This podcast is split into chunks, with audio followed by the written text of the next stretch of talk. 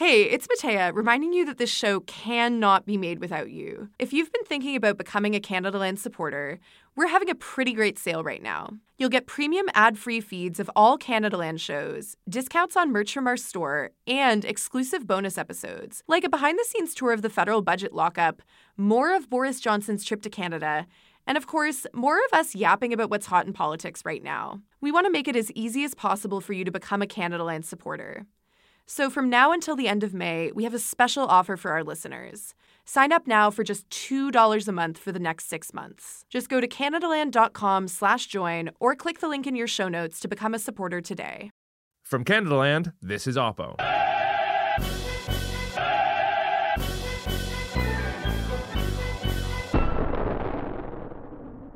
I'm Jen Gerson in Calgary, and I'm opposed to Justin Ling. I'm Justin Ling in the wintry hellscape of Toronto, and I'm opposed to Jen Gerson.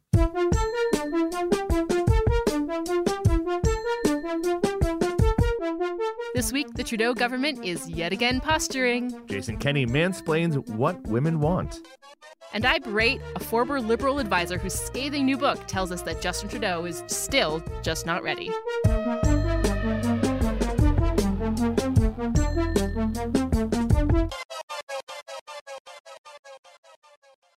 FreshBooks is a ridiculously easy to use cloud accounting software for small business owners like us. It saves you time and gets you paid faster. Now used by more than 10 million people worldwide.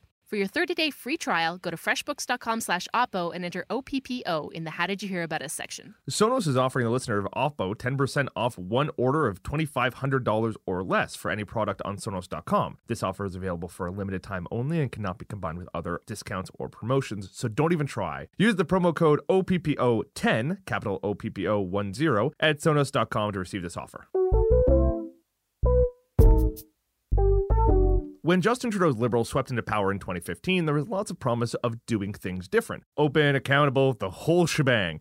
A big part of that promise was a commitment to one of the most abused slogans in politics open by default. Wait, that's that's like a cliche because I don't think I've ever heard that before. well, it is. It sounds like it sounds like a really bad sort of dodgy Toronto bar. That's what that sounds like. I'd go to that. I would drink it open by default. It is a slogan that means letting data be free, posting stuff to the internet immediately rather than forcing people to beg and plead and file access to information requests to get a hold of it. That promise has thus far been a complete and total lie. Whee! I was waiting for your, your shocked gasp. Whether you're talking about access to information or proactive disclosures, things have gotten worse under this government. A new report from the Open Government Partnership gives us a bit of a look into the problem. On the surface, it looks pretty good. The audit says that of the 22 commitments made by the Liberals on open information and open data, they've made significant progress on 19. It sounds really good, right, Jen? Uh, yeah, it sounds fantastic. Well, it's not. Let me let me, let me hear the catch. let me hear the catch the reality is that of those 22 commitments, only one of them was marked transformative or really just significant at all. Most of these promises, the Open Government Partnership says, are just low hanging fruit. They're little stuff that should have been done 10 years ago. We are way behind when it comes to open information and open data, and this report lays it out pretty clearly. Okay, so um, I'm not a real journalist. I'm just a pundit who spews out hot takes, Justin. so you're going to have to break this down a little bit for me. What exactly is the situation for someone who's trying to get access to information? What specifically could we be doing to make that easier? Right. So uh, the last government and this government as well did this whole tap dance about modernizing the Canadian government, and they set up a thing called Open Canada. It's the open.canada.gc.ca or, or whatever.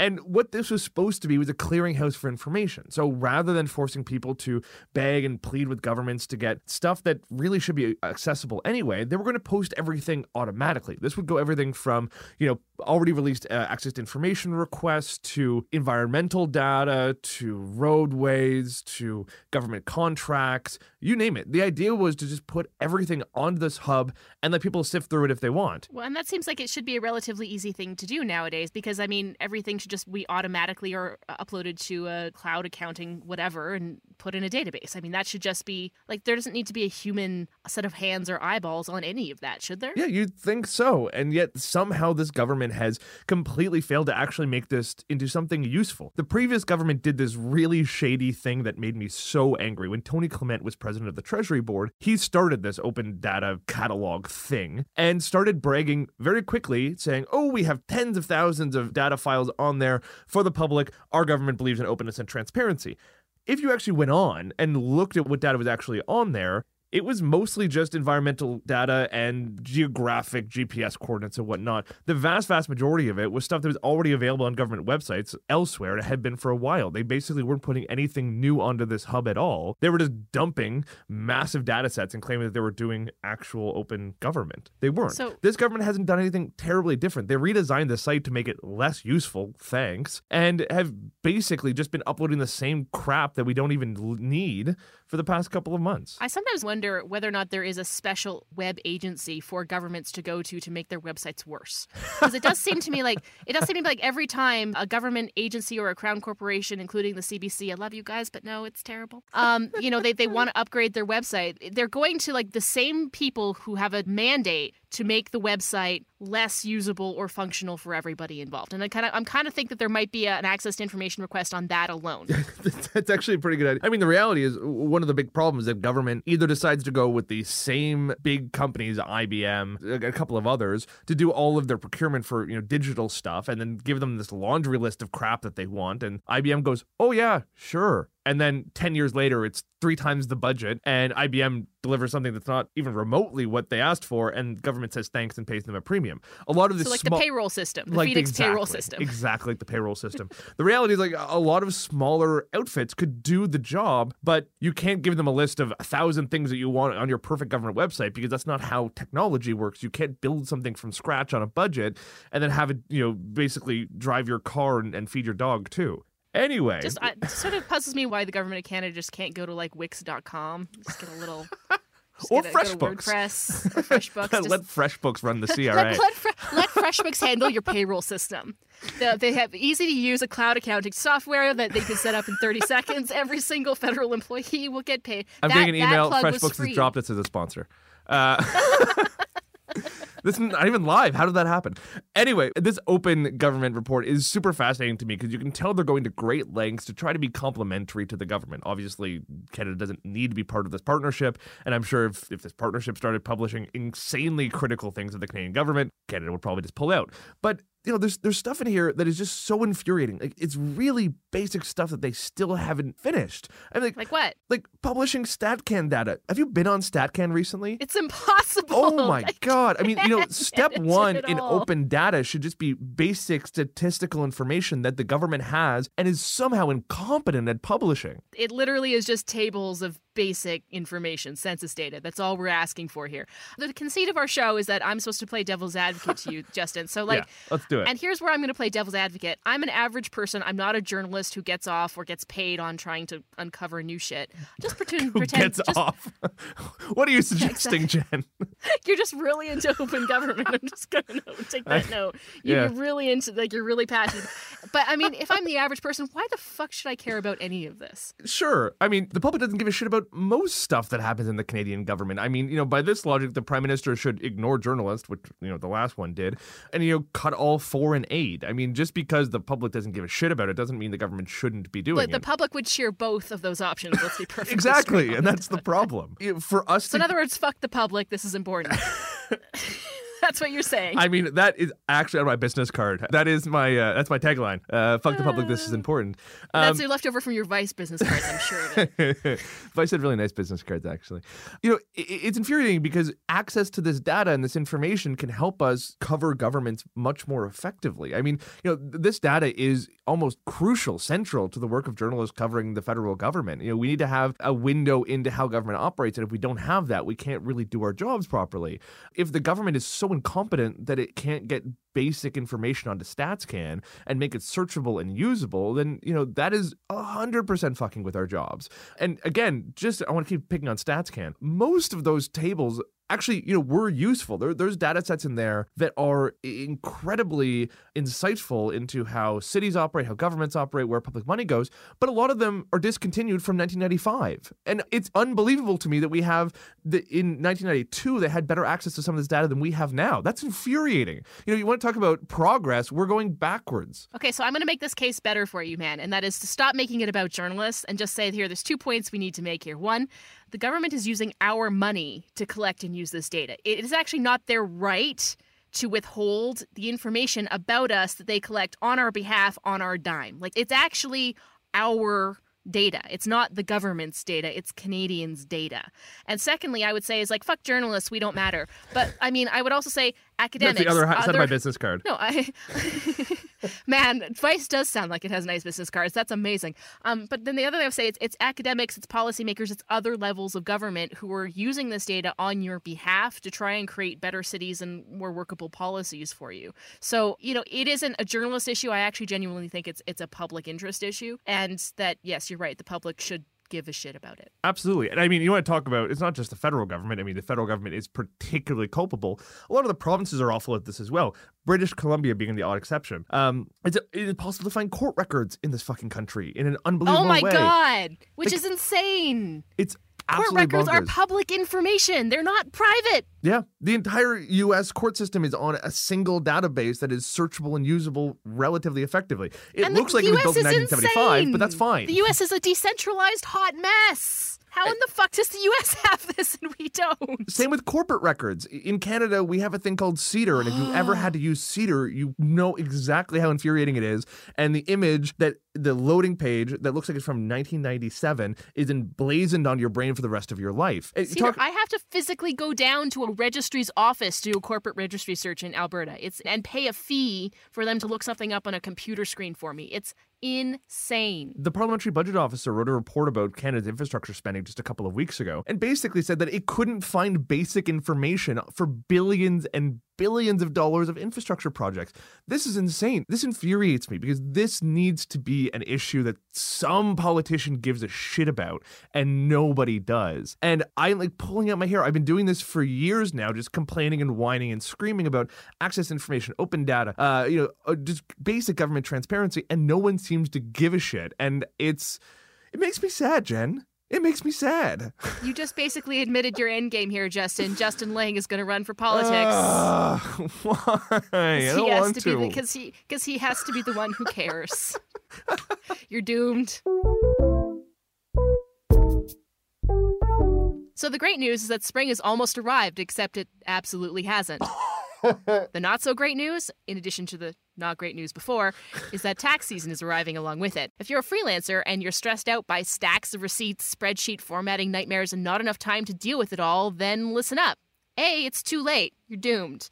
But if you don't want to be doomed against next year, you need to get FreshBooks. They've created ridiculously easy to use cloud accounting software that makes dealing with your taxes way less taxing. Their mobile app lets you take pictures of your receipts and organizes them for later, which makes claiming expenses at tax time a breeze. Learn your lesson this year, folks. Don't let this ever happen to you again. Are my taxes due?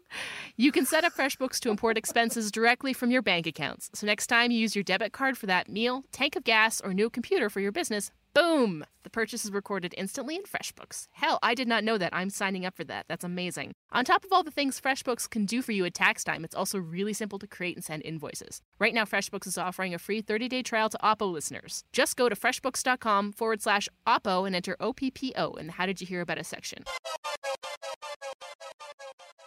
Justin, Jen. Jason Kenney wants to tell me all about what the biggest women's issues are. tell you what I think the most important women's issue is in Alberta our economy.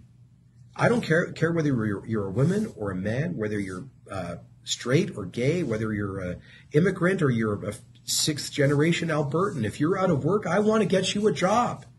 If you're a um, a small businesswoman who's put your life savings into a business, uh, I don't care about your gender. I want to make that business ensure that that business dream is successful. So I think the most important issue for Alberta women is getting our economy back on track and not mortgaging the future of children. I, I love this so much, Jen. Okay, let's start with you. Tell me why you love this. Well, listen, I don't care if you're gay or straight or into furries or if you're a voyeur or if you're six foot tall or if you're two feet tall. This video is just incredible. It's just Jason Kenney trying so hard to push back on Notley's, you know, whole thing for liking gay people and failing so miserably. Like, this is the most offensive thing to happen to women since the movie What Women Want, starring Mel Gibson. Okay, so I think that I'm going to kind of defend this video, sort of just a little bit, because I feel someone should, uh, in principle.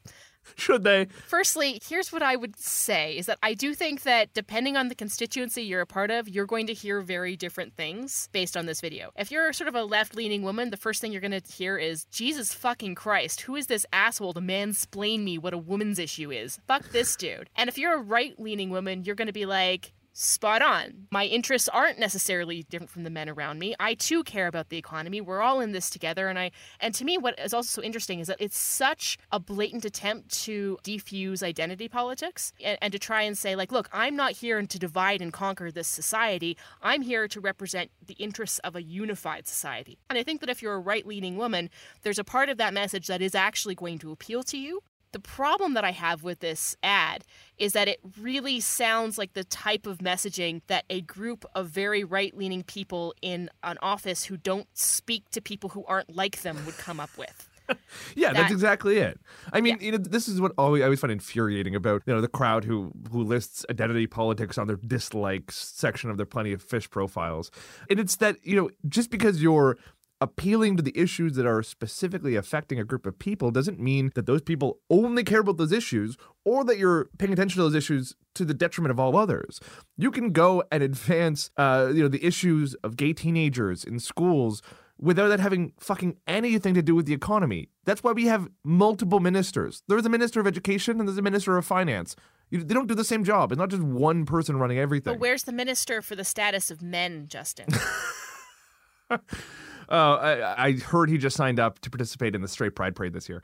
All this to say is that I- I have a real problem with the way Jason Kenney is, is running right now, Alberta. And you know, Jason's a guy from my time in Ottawa who I actually quite liked. I had a lot of time for Jason Kenney. You know, he was always very approachable and very kind of intelligent on most issues. It made an active effort not to inflame issues, but to advance them. And I know I'm going to get hate tweets from that from a thousand different leftists, but I actually had a lot of time for Jason Kenney. Now, Jason Kenney in Alberta seems to have just kind of crib noted um, the worst type of politics in this country and made it so much worse. It is a campaign that that seems to exist just to speak to angry white men who really hate Rachel Notley and not to the broad middle of Alberta who actually, you know, are nominally conservative and who will probably leave Rachel Notley anyway. I don't get what he's doing. He's poisoning the well in such a way that makes me very angry. I mean, you don't need to pick the GSA issue. Like you can leave the gay teenagers alone. let's uh, let's not forget the women who hate Rachel Notley here. That's a Sure, fair- sure. Lots of women. Rachel, yeah, yeah.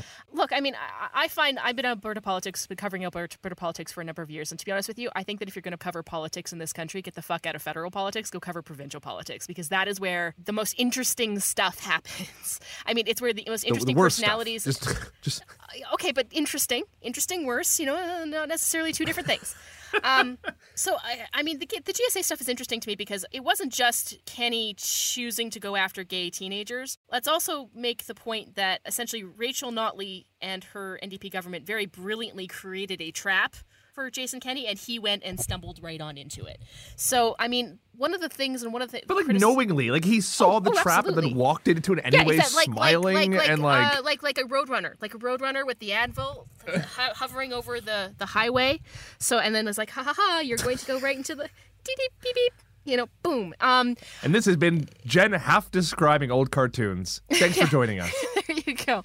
Um, so. I, one of the things that gets constantly said around Alberta is that there's a general sense that Jason Kenney's a shoe in, Rachel Notley's toast in a year, and this conservative province is going to flock to the UCP banner, and they're going to go they're going to go to the right anyway. So really, just just Rachel Notley's buying time, and I mean, there's some polling numbers that are going to come out that are going to generally support that idea, but that doesn't mean there's no path to victory for Rachel Notley here. And one of the paths to victory in this province is to present conservative leaning leaders as being socially regressive, I would say. Right. So if you were to look at, for example, go back to 2012, why did Danielle Smith and the Wild Rose Party, you know, they, they were ahead of the polls till almost the last weekend of the election, and then they lose it? Well, it, that's largely attributed to the fact that there were three what we would call now bozo eruptions. And I'm not going to get into them in depth, but they were examples of the Wild Rose team and Danielle Smith herself making comments that were then presented as being backward, extreme right, you know, way too far afield. And as a result, the electorate doubled down back on the PC government that they largely hated and loathed at that point because they were just like, look, we can't elect these far right whack jobs. And, then that- Jason Kenney looks at that and is like, "Hold my milk." yeah, And exactly. then- Well, and this is the fundamental risk. So one of the big questions here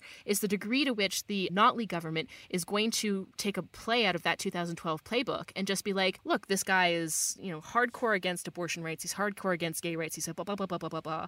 And essentially, what they're doing with things like gay straight alliance bills and this most recent bill about um, creating a- a distance at abortion clinics for protesters, which is really interesting to me because I'm actually not aware of a whole lot of protesting happening in abortion clinics in Calgary and Edmonton anyway. But they're creating this bill in the hopes that Jason Kenney reveals his socially conservative policies and that they can then run against those policies in the next election and through that create a path to victory for themselves. So uh, it's a really fascinating dynamic, but and it plays against a lot of the uh, longstanding stereotypes that people, particularly in Ontario, have about Alberta, about Alberta being this hardcore or hard right, socially regressive place. Because I mean, if you actually look at the polling numbers, Alberta doesn't poll more socially conservative than most of Ontario. So it's within two or three points on most issues. And also, I mean, oh my gosh, this is a, kind of a sideline, but there's this long-standing history of people like conservatives in Ontario coming to Alberta, donning a cowboy hat and some cowboy boots, and then being more conservative than thou and being more Yeah. Albertan than thou, right? And to some extent, like I look at Jason Kenney sometimes with his pickup truck, and uh, it feels like that. it feels like that. It feels like a come from away, you know, transplant from Ottawa who's going to come back and like be 1994 stereotypical Albertan. And whether or not he can win, I'm really, really fascinated. I mean, he, he certainly can win, but whether or not he does win, I'm so interested to see whether or not that actually works this time around in 2018 because the Alberta of 2018 is a very different place demographically and socially and politically than it was in like 1994. You know, I think part of the narrative and the thing I, I hear repeated back to me a lot is that Kenney, you know, went so far to the right to make sure that Wild Rose kind of properly got consumed into this UCP, which again, an acronym you need to change. It's too late. And and, and, and he was he was, he was playing to the right to sort of you know placate Brian Jean supporters. But a there doesn't seem to be any serious discussion about re-splitting the party. The party seems pretty happy together. The party's Uh, pretty unified as far as I can tell. And it felt like he was actually running to the right of Brian Jean during the leadership and He has sort of stayed there. And I- was. it's mystifying to me, especially Jason Kenney, you know, lieutenant of the Stephen Harper years. Stephen Harper unified the party by specifically ignoring social issues and running as a fiscal conservative who was good with the public's money. But that is what Kenney's trying to do here, and Notley's not letting him do it. Well, I don't know.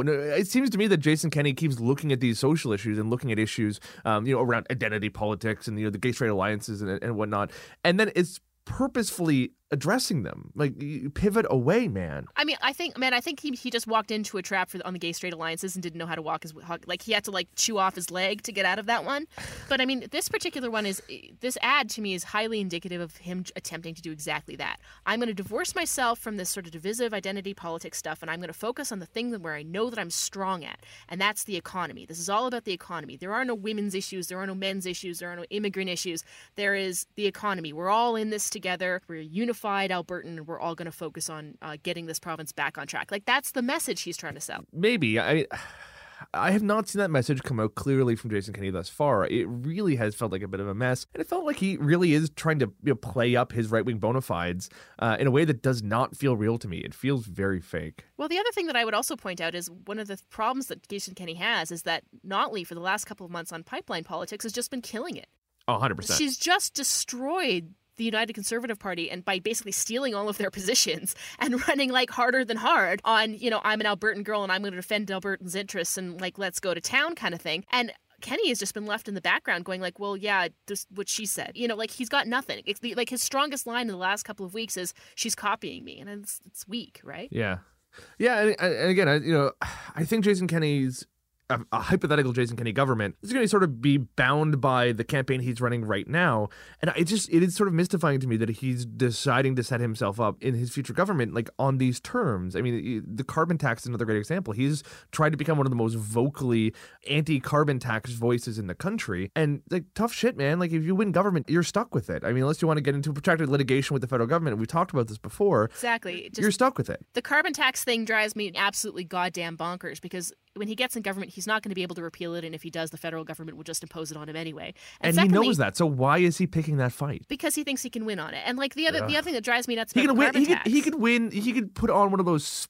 spinny helicopter hats and you know dressed like a baby, and he'd still win. Like you're you're going to be Rachel Notley. You're going to be fine. The carbon tax goes to like a real deep place in Albertan because it's about taxing an industry that we feel has been beleaguered and unfairly maligned in the rest of Canada, and that therefore we kind of have to, to some extent, because it's it's so shat on in the rest of Canada. Albertans' positions on the oil sands and on our oil and gas industry has become extremely hard, and it's actually become a pretty not totally universal, but you're going to find left-leaning Albertans, like actually genuinely progressive Albertans, and right-leaning Albertans to be generally on board on a lot of these oil and gas industries because of this, because the, the for rhetoric's sure. so hardened on this. Okay, right? well, so find a way to make it palatable. So say I'm going to modify the carbon tax to make it revenue neutral. To put money back in your Yeah, I pockets. think that would be- the yeah, one okay, thing yep. Albertans, and this is your position, I know. The one thing Albertans I think love even more than the oil sands is getting money back from the government. So I mean, you know, there you go. Go my preferred route and promise a cap and trade system that will actually help No. basically move money into stupid. some of the the emerging industries in the oil sands. It's terrible. Um, Either the- way- the- here's the other way that I would say it is that the other problem with with shitting on the carbon tax is that Notley's actually using that as a lever. And she's using that very effectively as Mm. a lever by basically saying, like, look, we're creating this like country leading um, system that will actually reduce carbon emissions. And if you guys aren't going to play with us, we're not going to play ball with you. And all of your climate change plans are just going to be scuttled because we're a top emitter. Like she's using that carbon tax as a lever in the negotiations with the rest of the country and the federal government. Now, a lot of people in Alberta are going to be like, yeah, well, pff, look at how well that's worked, lady. Like, Yeah. you know, like we haven't gained the social license that we actually wanted, and this carbon tax has actually done nothing for us. Uh, you know, and we can have that debate, but you know, why would you willingly give up a potential lever? Is also the other kind of question. I, I think it doesn't position Kenney particularly well to fight these pipeline battles and these resource battles with the rest of the country if he just sort of cans that in order to placate the feelings of Albertans. I don't care if you're a man, if you're a woman, if you're a pipeline. what matters is the economy. And now for a new segment on Oppo that we like to call the Thunder Round. It's like a lightning round, but it's different.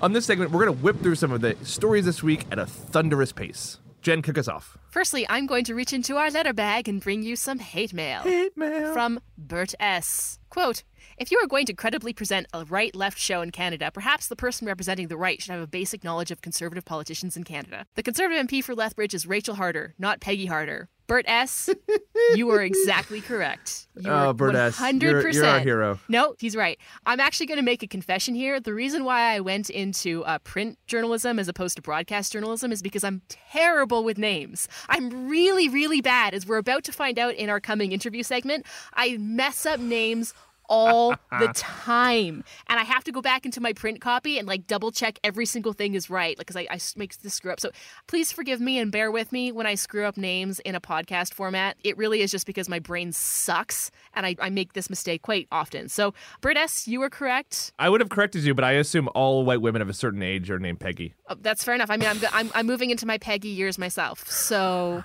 I mean, the country needs another right wing contrarian columnist named Peggy. Let's be honest. Um, so, So I true. apologize to Bert S. I apologize to our conservative listeners, whom I assume are legion, and I most importantly, I apologize to Rachel Harder. The S in Bert S stands for Sarah. His name is Bert Sarah. Jen, did you see the journalist who attacked the Humboldt Broncos victims? Oh, we're doing this, are we? That is the subject line of the most recent rebel missive from Rebel Commander Ezra Levant himself. Now, obviously, this issue is quite tragic, and unfortunately, we, we as a country have decided to pick on a freelance writer and her dumb tweet as opposed to just sort of not being idiots. But here we go Rebels making it worse. Dear Justin, fake name that I gave the rebel, I've never seen anything like it. A left wing journalist and political activist named Nora Loreto publicly attacked the 16 Humboldt Broncos victims in a tragic car accident. So you know, this email goes on some typical rebel rants. She smeared them because they were white males and all this. Now, if you haven't seen her tweet, Nora Loreto sent out this dumb tweet that she rightfully got criticized for. But now we have this whole, you know, effort, this competition in the country to see who can dump on her loudest. And obviously, Ezra has come in as a clear front runner. It's it's mystifying to me that we feel the need to like collectively as a nation beat up people who say dumb things on the internet because honestly, there's a lot of fodder out there, and I think we might want to better use our time. So I'm just going to wrap up this lightning round by saying that I live in the prairies and I walk down my street and there are hockey sticks on every other door. And there is a community here of people who will be forever grieving this particular tragedy. And I'm not being hyperbolic, I'm, I'm quite serious about that. Yeah. That's a small town. And there are parents whose lives have been destroyed by this. Every single parent in this country who has to put their kid on a bus, which is all of us, by the way. I mean, my kid's only 18 months old, and now, like, my heart is in my chest thinking about the idea of putting my kid on a bus for the first time. Like, I, I can't, I have not been able to read any single one of these stories to the end. I can't do yeah, it. I'm in the same camp. It, it's absolutely, you know, horrifying.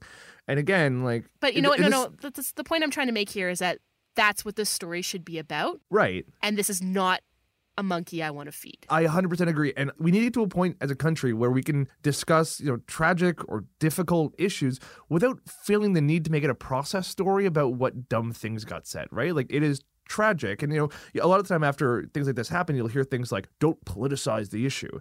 Obviously, politicizing issues and politicizing tragedies such as mass shootings to advance better public policy goals is a very good thing. What we shouldn't be doing is just getting obsessed with what dumb hot take came out of it. Like, it's bugging me. And uh, at the end of this email, you know, I'm laughing at the top of it. At the end of the email, he asks the unwashed masses of the rebel horde to put in the promo code Broncos to get a $20 off the rebel subscription. Honestly, you want to talk about why these issues get drawn out and sort of puffed up? It's because of people like Ezra who feel the need to whip up their angry basket of deplorables into getting pissed off at stuff like this. And it's just not helpful. And it makes the country a more difficult place to live in. As I said, I don't think that any of the people on Twitter are the story here, and they shouldn't be. Today, even as we are taping, Rachel Notley and John Horgan and Trudeau have allegedly had some kind of quasi productive meeting to talk about pipelines. It's pipelines all the time, pipelines all the time, Whoa. pipelines all the time. all I write is God. pipelines all the time, pipelines all the time.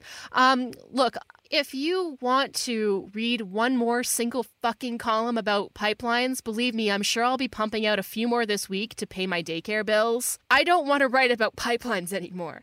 It's making me insane. I don't want to do it. Please let it stop. For as little as a dollar a day, you can help a journalist like Jen Gerson not have to write about pipelines anymore. Set up my Patreon account. Uh, I'm gonna set that up, and like literally, if if I get past say like a thousand dollars a month, that covers almost all of my daycare bills. And I swear to you, I will not write about pipelines anymore. It'll be like a reverse Patreon. I will never write about this again. I think I can get the right on board on this. I can get the eco warriors on board with this. Everybody will get on board with this not serious Okay. campaign. Because it's a thunder round, I'm going to drop a really hot take and then we're not going to discuss it. You ready? I got it. Reroute it through the Arctic. Boom.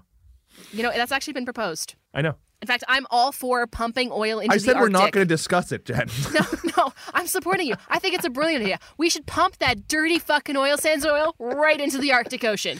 I'm down. Totally Let's agree. do it.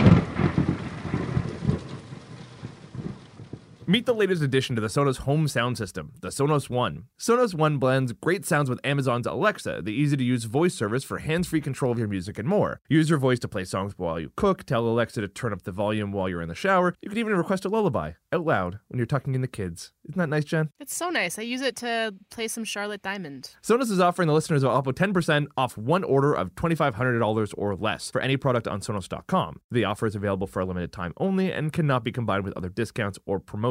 Use the promo code OPPO10, capital OPPO10, at Sonos.com to receive this offer. Despite some pretty lofty promises during the campaign, Prime Minister Justin Trudeau's legacy on foreign policy has been a pretty big disappointment. That's the conclusion of a new book by our next guest, Jocelyn Coulon. Un selfie avec Justin Trudeau is the French language accounting of the Prime Minister's first two years on foreign policy. It includes some pretty salacious details about how Stéphane Dion got the boot from cabinet and some pretty pointed critiques about the Prime Minister's attitude towards Russia, Iran, the UN, you name it, basically, and Jocelyn Coulon has a problem with it.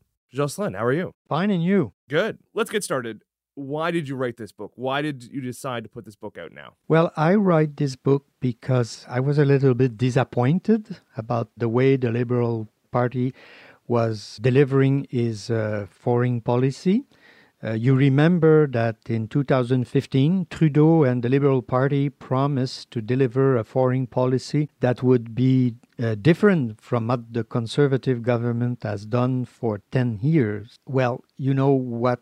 Uh, almost nothing of this happened. We are falling back on the aid issue. The relations with uh, Russia are very bad, and uh, we are still looking for a, a real participation in peace operation, especially in Mali.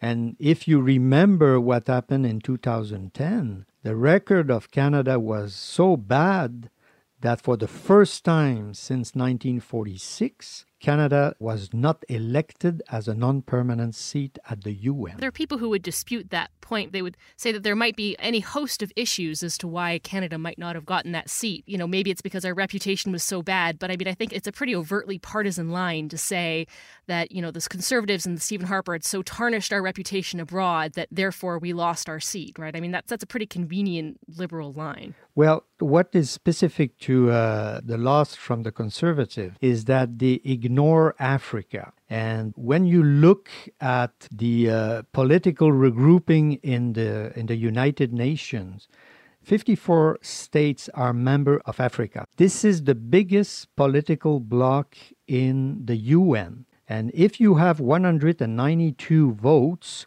and you're losing almost all of the African votes, you're starting very badly to get a seat at the UN Security Council. This is why countries. But aren't we kind of begging the question here? I mean, why would we want that seat in the first place? Well, we want that seat because this is a, a very prestigious place to be and to try to influence what we call the uh, the producing of international norms on peace and security. Sorry, so how is the Security Council working with Russia exactly? Well, Russia has uh, voted several times on North Korea, on Iran, and on other peace and security issues. Therefore, what the media focus on it's uh, when Russia is not working along with the Western nations but we should look at the other side. Or actually trying to undermine the democracies of the Western nations. That's also something that Russia does. That's another question. I'm talking here about why Canada should sit at the Security Council. It's because of our foreign policy objective,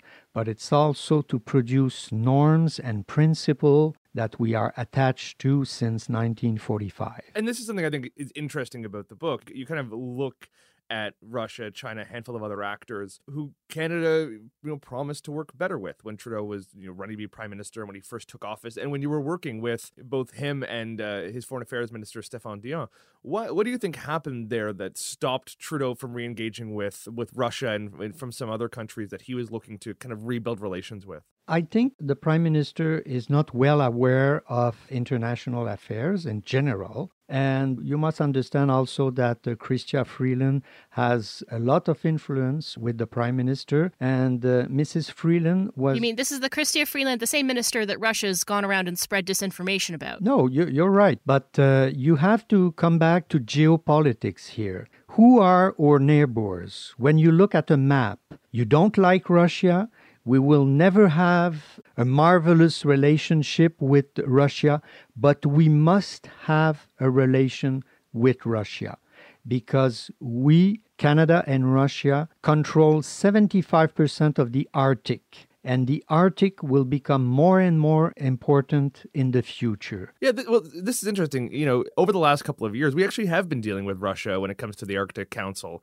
It seems to be the only part of our relationship that still is at least somewhat functional. Yes. During your time in Stéphane Dion's office, I mean, you know, was that happening? Was that engagement working? Well, the engagement was uh, was working, but it was very limited. And what Stéphane Dion has in mind, it's try to engage uh, Russia through the Arctic. Dealing through the Arctic will be a way to open some channel of communications like we have done in the past, uh, by the way. Then that was his, uh, his philosophy. Right, but you know, uh, Stéphane Dion's uh, point of view is also that we should re-engage with Russia on a variety of fronts, including potentially re- reducing or maybe eliminating sanctions that we had put on Russia after its incursion into Crimea and Donbass. Yes. So you know, it's not just it's not just the Arctic. So you know, what underpins that philosophy that we need to normalize relations across the board? No, well, listen, I didn't say that we have to normalize relations with Russia all across the board.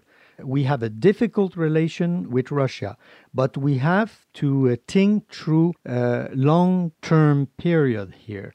Putin will not be there forever. Therefore, we should maintain contact and relation with Russia.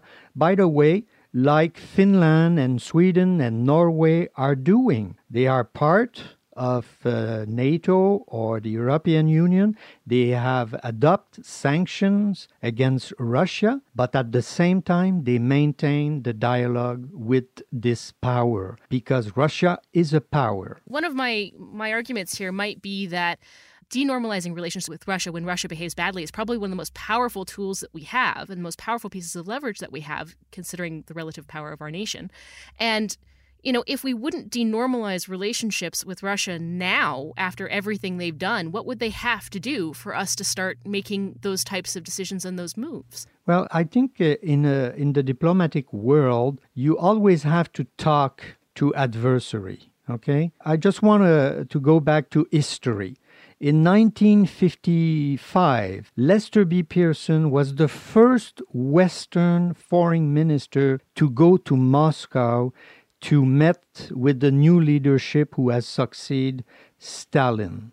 He know that uh, the relationship will be difficult with uh, the Soviet Union at that time, but at least he was prepared to go to Moscow and to speak to the leadership. So why wouldn't we wait until a leader that would come forward Well, who is wh- post Putin? Why? Why to sort should? of reestablish those relationships. Why well- would we do this with a leader who's actively attempting to undermine democracies across the Western world and seems to be engaging in largely a destabilization effort that intends to reinvigorate his own power at the expense of the West and NATO? Mhm.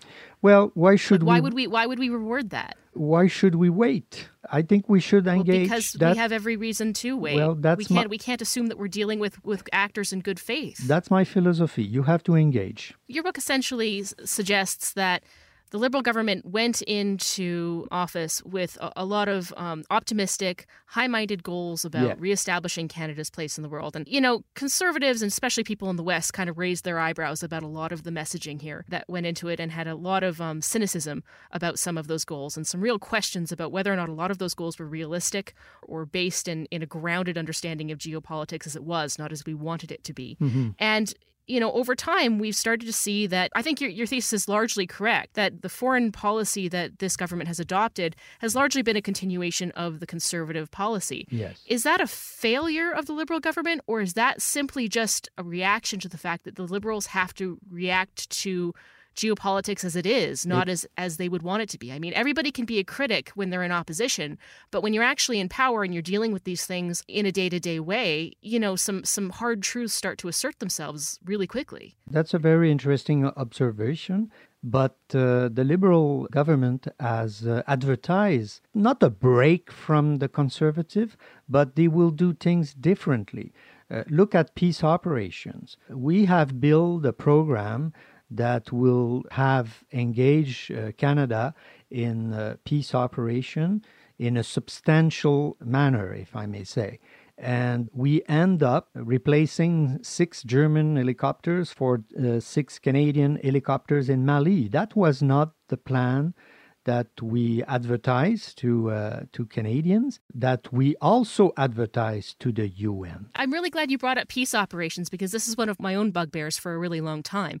Because I think Canadians have a very nostalgic and sentimental view about our participation in peacekeeping operations around the world. Yes. But you know, it hasn't been Canada alone that has cut back its contribution to UN peacekeeping operations. In fact, pretty much every Western nation, with the exception of France, has significantly cut back its participation in these programs for a number of reasons. One, because they're questionably effective, and two, because they've essentially become third world mercenary groups that do all the dirty work, Yes. and three, because the actual reputation of the Peace Corps has been severely sullied by a series of um, very damaging accusations. Yes. Fourthly, I think the other real question is you know, peacekeeping can work in certain limited types of circumstances, but this naive hope that we could just throw in a bunch of blue hats into a conflict zone, blue helmets, sorry, who don't necessarily have the weapons or training to deal with on the ground high level combat Yes. just didn't really pan out. Turns out it didn't really work. I Well- mean, we saw that in Rwanda, well, for example. I- I have- so, you know, this idea that we necessarily should be throwing all this cash into peacekeeping instead of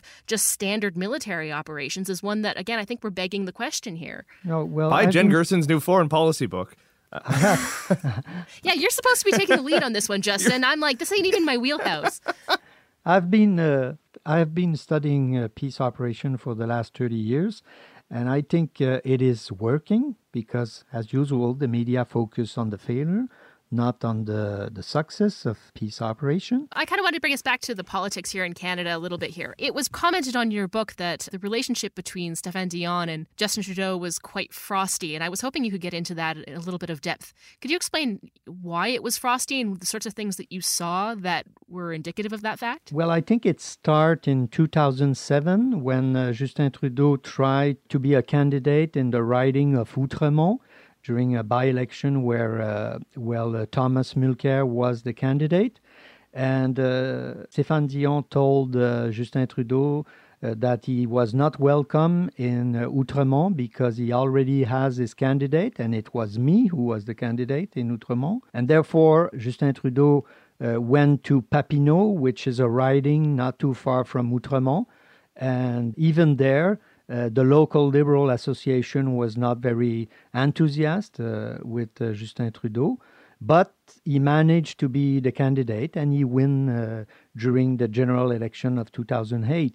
And I think it, the bad blood started between Dion and Trudeau at that time. And, and so, how did things work when obviously Trudeau, you know, gets into government, becomes prime minister, and installs Dion as, as foreign affairs minister? In your book, you mentioned that they never really had a face-to-face meeting until Trudeau fired him. Essentially, Yes, that's that's mysterious. I I cannot explain what happened, but the fact is the minister was asking the office of uh, the prime minister to have a meeting with the prime minister to discuss foreign policy. And in 14 months, they never managed to meet.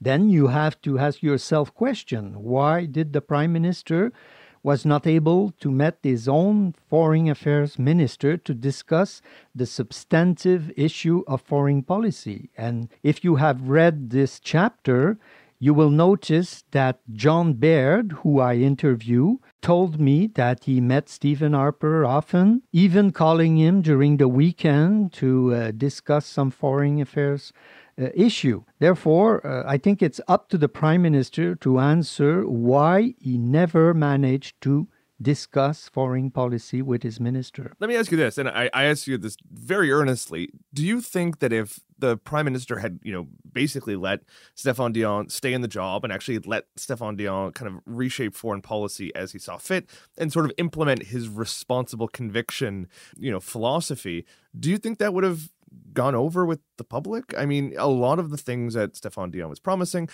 were not tremendously popular with the general public, nor with our NATO allies, for that matter. I mean, I'm referring to uh, re-engaging with Iran, re-engaging with Russia, potentially significant increase in, Well- in uh, foreign aid and, and peacekeeping. Do you think that those would have been marketable to the public? Well, do you think the public care about foreign policy every day? I don't think so.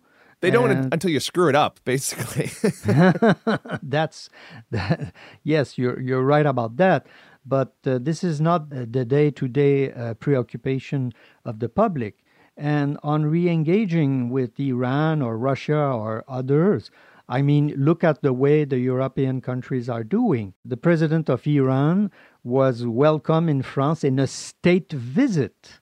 Uh, because Why do we care what the European countries are doing at all? Well, Like, because why- we why are would we set our benchmarks. well, we are yeah, but, allies. but, but just because they're our allies doesn't necessarily mean we have to copy their, their particular foreign policy No. on any of these issues. no, we don't need to copy it, but at least So it's like it's like keep on you keep on referencing these other countries that like who cares what France is doing? France is operating in its own interests and that's fine. Blessings upon their head. But that doesn't that's- that's bind what us I'm- to any similar course of action. That's why I'm saying we should uh, base our foreign policy on national interests and re-engage with Russia because it's important for us. But it's po- very possible that re-engaging with Russia isn't in our national interest. It is in and our national the reason why the liberal government It has is but, in but, our but national according to you, but that's your opinion. yes, that's my But opinion. That's why I wrote a book be- about it.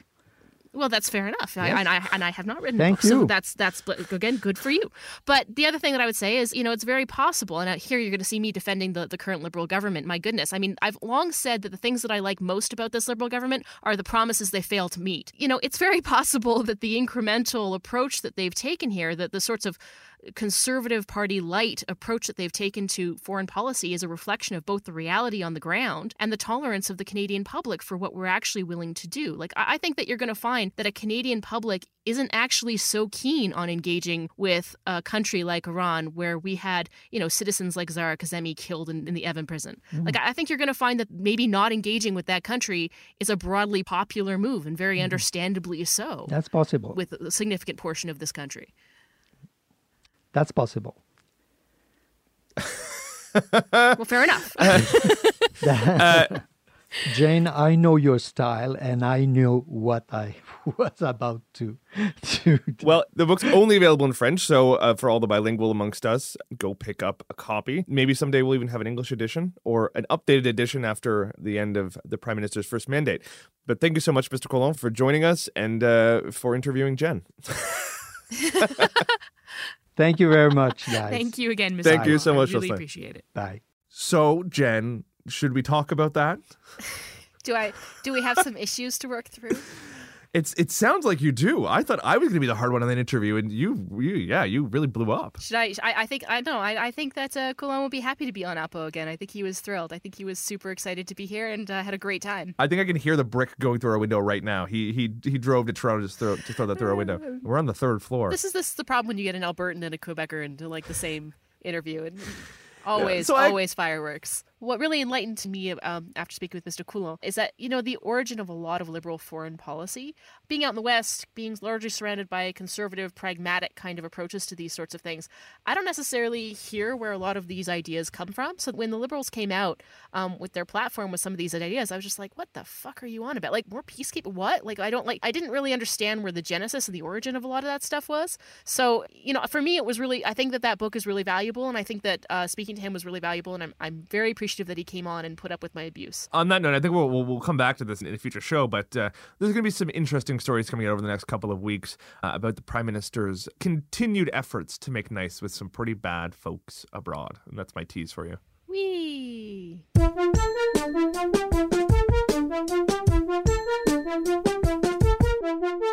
That was Oppo. Jen, I'm glad you learned something. I learned about what women want.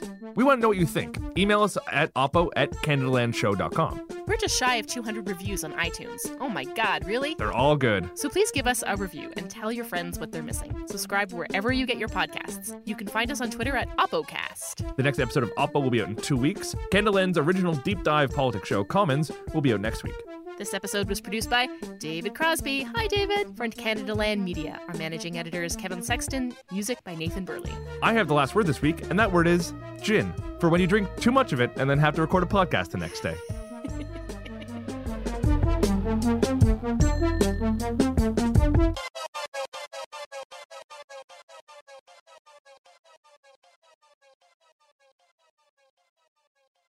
Hey, it's Matea, reminding you that this show cannot be made without you. If you've been thinking about becoming a Canadaland supporter, we're having a pretty great sale right now. You'll get premium ad free feeds of all Canadaland shows, discounts on merch from our store, and exclusive bonus episodes, like a behind the scenes tour of the federal budget lockup, more of Boris Johnson's trip to Canada, and of course, more of us yapping about what's hot in politics right now. We want to make it as easy as possible for you to become a Canadaland supporter.